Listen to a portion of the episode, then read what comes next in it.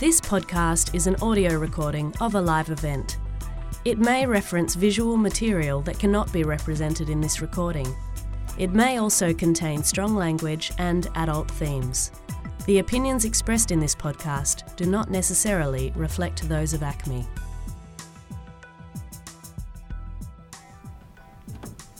Uh, thank you. Um, thank you for inviting me uh, to come and speak at this.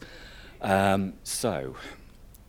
Um, this, this is significant. You'll recognise the, the lines, potentially, or some of it, um, and you'll see this crop up later um, as a club flyer. Um, in nineteen eighty, in his ni- sorry, in his nineteen eighty video "Ashes to Ashes," David Bowie, clad in a glittering Pierrot costume designed by Natasha Korniloff, is accompanied by four other strikingly garbed characters. As you can see, not very well as a screen grab here. They'd been plucked the night before. The night before filming of the video from London's already notorious Blitz nightclub. One was the Blitz host, Steve Strange, who wore a black wedding dress and lace veil headdress designed by designer Judith Franklin, which I'll come back to.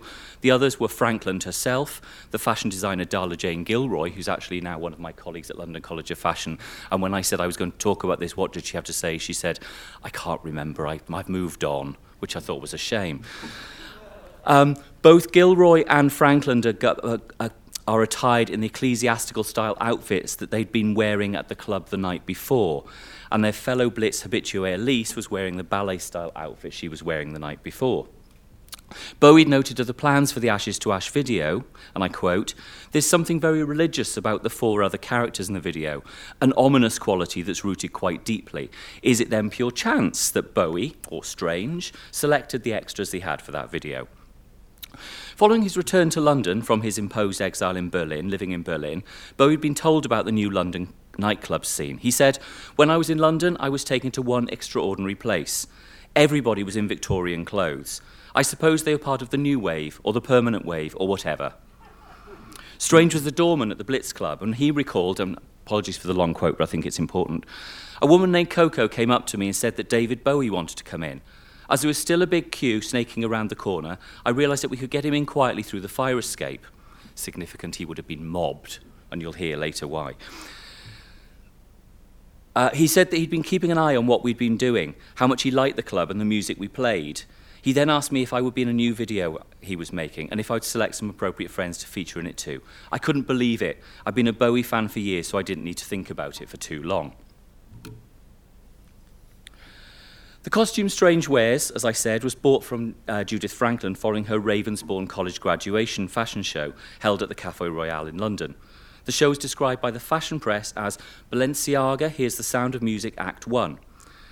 Noting the cut and structure of the garments and the liturgical appearance of the outfits inspired, Franklin says, by the nuns in the Sound of Music. Strange's gown was the black wedding dress finale piece with a veil headdress made of stiffened lace on a metal frame designed by the then unknown milliner Stephen Jones. Franklin recalled that Jones arrived with the headpiece, and I quote from Franklin, "wearing a suit complete with knickerbockers and ballet-style shoes with bows, a look that was to become synonymous with new romantic subculture. As well as buying this dress, Strange bought a medieval-style taffeta jacket he later wore on the cover of his band Visage's single Fade to Grey." Korniloff was asked by Bowie to create a clown costume for the Scary Monsters and Super Creeps album because they had a long working relationship and the successes of previous costumes. Korniloff recalled that Bowie had wanted to, want, told her he wanted to be, and I quote, "the most beautiful clown in the circus."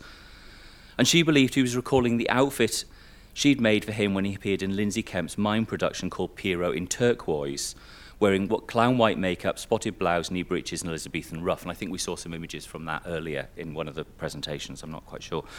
Korniloff says the Ashes to Ashes outfit, made of layers of blue, shiny fabric with silk organza and braid and silver net over blue lurex, was based on a Jacobean outfit with big padded trousers and sleeves. And the beach scene um, in the video is also reminiscent of Aubrey Beardsley's nineteen eighty, sorry, eighteen ninety-six image Dieppe, where a gender-ambiguous character in a corset and decorated knee breeches is attended by two gowned women. Very kind of Blitz-like look, I think. Strange recalled in his autobiography, Blitz, that Bowie's Pierrot costume was, and I quote, "much like the one I had been wearing at Blitz." And he later revived a Pierrot-like costume for the video um, of Visage's single Mind of a Toy. Uh, thinking back to um, Strange's influence again, the makeup uh, for the uh, clown Pierrot image was designed by specialist Richard Sharer, who'd done makeup for Steve Strange. He recalls, David asked me who did my make, who did my makeup. St- Strange recalls. David, they're now on first name terms, obviously, asked me who did my makeup. I was reluctant to tell him, really, as I regarded Richard Sharer as my secret weapon. I didn't really want to share him with anyone, but it was David Bowie, so I had to, really. And I think you can see uh, the influence here on those of you who are more familiar with not the best image of Bowie and his makeup. Um, Steve Dagger, the manager of the Blitz Club's house band, Spandau Ballet, noted that Blitz Club was a home for all the Bowie and Roxy refugees and freaks under one roof. It sounded, felt, and looked like tomorrow. A sentiment echoed by Spandau Ballet's guitarist and songwriter Gary Kemp. He said, here were Bowie's spiritual children, formed by the sparkle of Ziggy. George O'Dowd, famous as the, later famous as the Culture Club singer Boy George, similarly recalled, all of this was Bowie's fault. It's safe to say that the majority of us new romantics were obsessed Bowie kids. And just to re-echo this, Dave Rimmer, the music journalist, described Bowie's attendance at the Blitz Club and the use of Strange and fellow clubbers in the Ashes to Ashes video in the context of how Bowie had consumed influences such as Lou Reed, Iggy Pop, Brian Eno, John Lennon, we heard earlier about his other influence, and then he went on to consume the clones, as uh, Rimmer put it.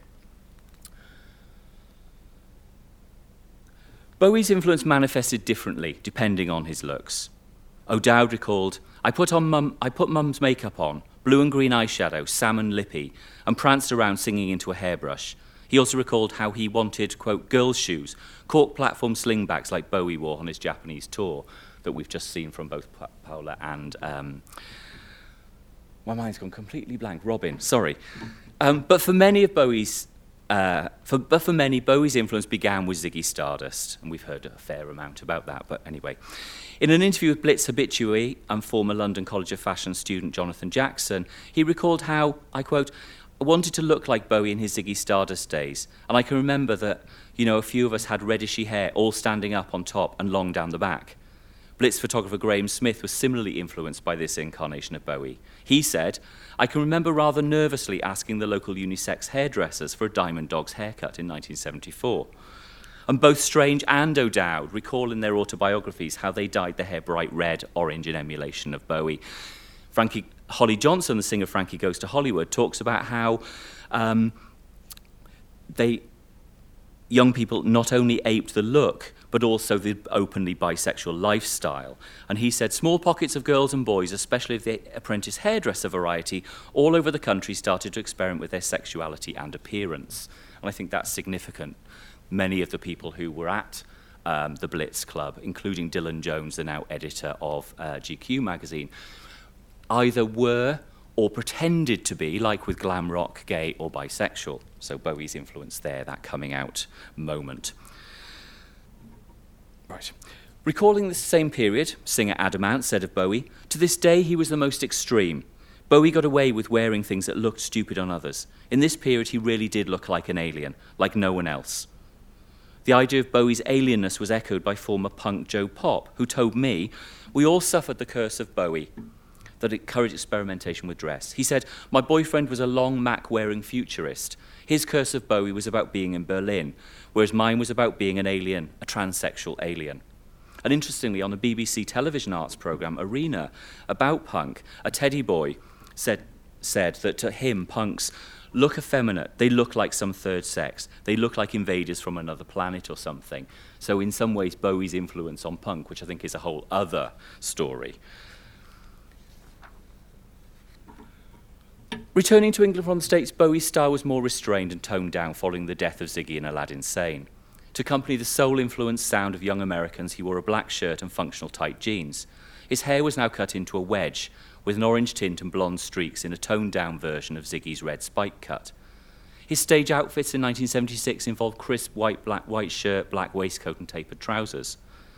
Designer Chris Sullivan told how he went to a Northern Soul Club in Bournemouth on the south coast of England with, and I quote, my Bryan Ferry haircut and, my, and David Bowie live suit from the high street tailor Hepworth's, and how he met a load of groovy London soul boys dressed in peg trousers, Hawaiian shirts and plastic sandals. Music journalist John, John Savage noted that the soul boys, with their Jerome Newton hairdos and plastic sandals that began to emerge from London's outer suburbs in nineteen seventy-five seventy-six, had been inspired by Bowie.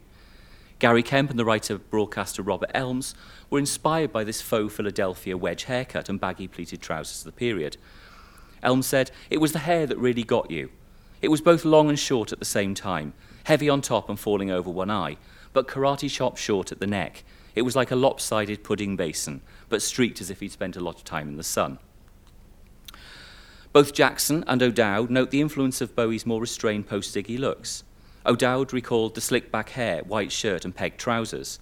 "I copied the look," he said, "wore one of my dad's white shirts and greased down my hair."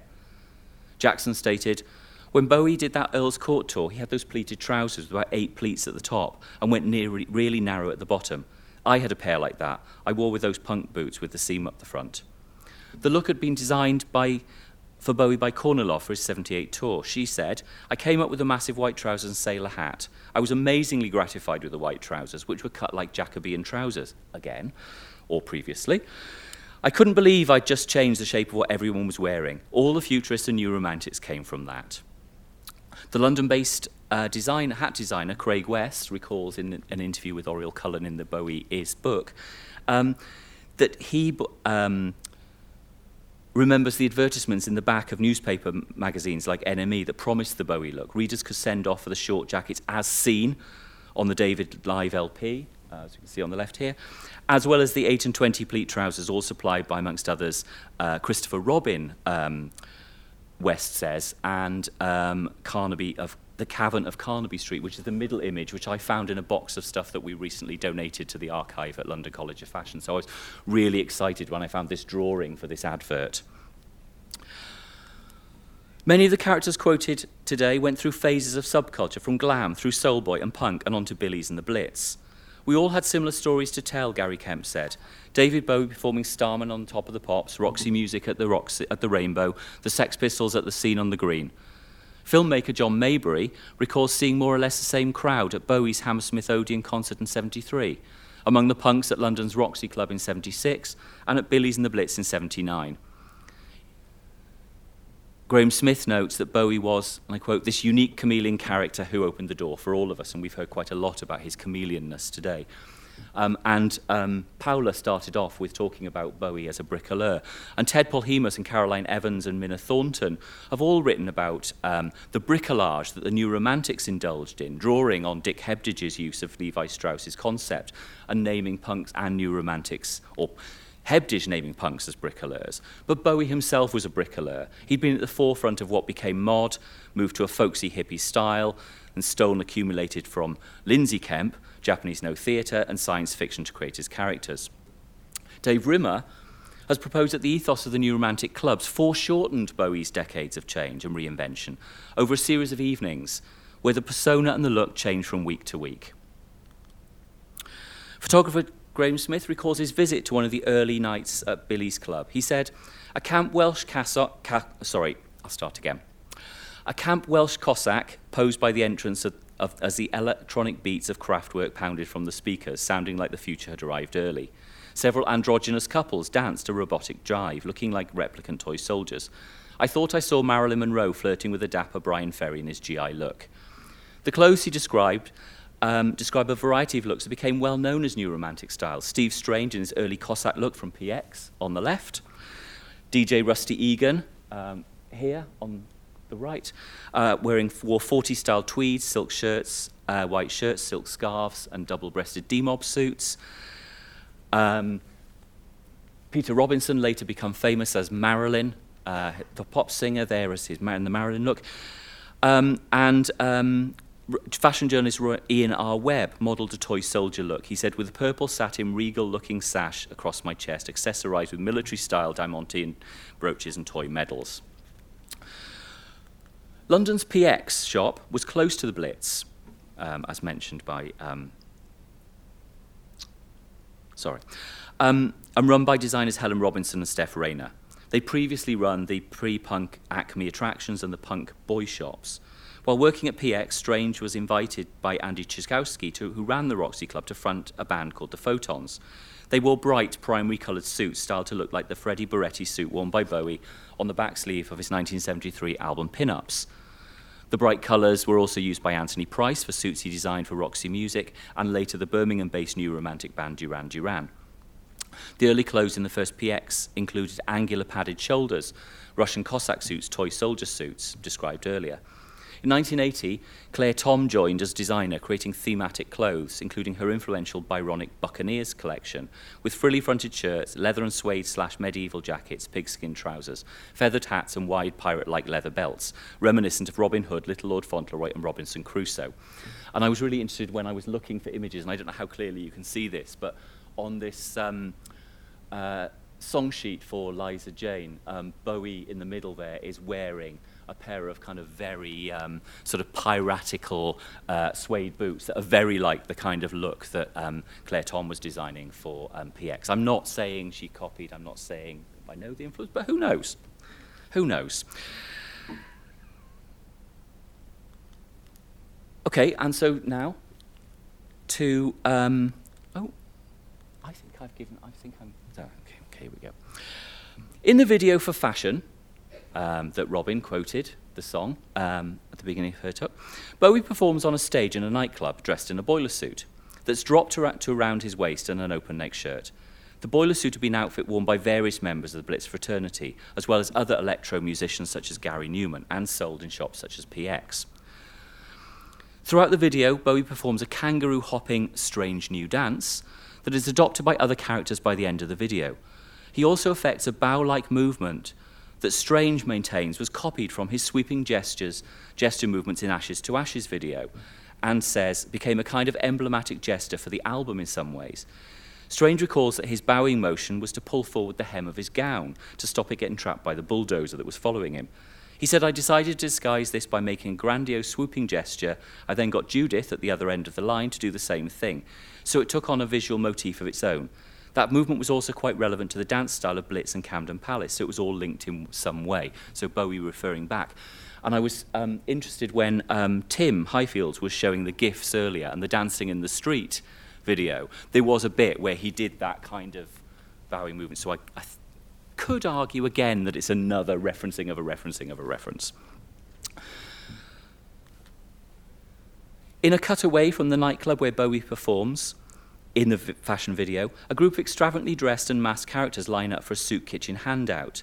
But they could also be waiting to enter the club in which Bowie's performing, perhaps reminding us of how Bowie had sidestepped that long queue to get into Blitz when he went to pluck his extras for his video. The clothes in the queue are a mishmash of historical references and futuristic styles, mirroring those that were worn to the Blitz Club and its succession of London clubs, including Taboo. I don't know whether Bowie ever met Um, Lee Barry, but uh, Mick Jagger was certainly turned away from uh, Taboo. So maybe Bowie was turned away from Taboo. Maybe Bowie went incognito, dressed as Lee Barry. Who knows? Um, the lyrics to the song, there's a brand new dance that's going around. It's big and it's bland, full of, fench, full of tension and fear. Reflect the title. It refers to the way in which commercial fashion and trends are created, copied and rejected. By the time fashion hit the U K charts, the new romantic culture had gone mainstream. Songs by Blitz attendees, Spandau Ballet and Visage were also in the charts. National newspapers were publishing pictures of the freaks at the nightclubs. And it wasn't to be long before Lady Diana Spencer was seen wearing the frilly blouses and knickerbockers that had become the quintessential new romantic look. And as either Robin or Paula was saying, I thought that Lady Diana's hair wasn't so very far from that soul boy wedge that was so popular in the London nightclubs. So maybe she was there. The use of Strange and his friends in the Ashes to Ashes video and the referencing of Bowie as an influence by the new romantic singers and bands introdu- introduced the fashion chameleon Bowie to a new generation of fashion-conscious teenagers looking for a direction, myself included, and that's why I'm here talking about this today. Um, just as musician and style icon Bowie had inspired new young musicians, designers and clubbers to express themselves creatively through their clothing, using the nightclub as their arena, so the nightclub founded to play his music in turn provided stylistic influence for that video. I just want to use one last, and I, I'm may, probably making a very false claim, and forgive me, um, and it was interesting seeing, um, I'm afraid I've forgotten the last person to talk on the last panel's name. Um, in nineteen eighty-four, Bowie released the single Blue Jean, as you all know, accompanied by a twenty-minute short film directed by Julian Temple, entitled Jazzing for Blue Jean. And this is my last thing I'm going to say. Bowie plays two characters, the socially incompetent Vic and the rock star Screaming Lord Byron. Looking at street Screaming Lord Byron's trompe-l'oeil shadowed makeup and historic referencing Orientalist outfit, I think recalls a number of Steve Strange's extravagant outfits and Claire Thom's significantly named Byronic Byron Buccaneers collection being modelled by Strange for P X in nineteen eighty. Thank you.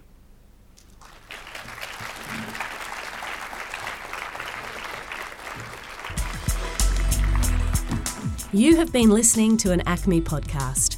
For more recordings, go to soundcloud dot com slash acme online or the Acme website.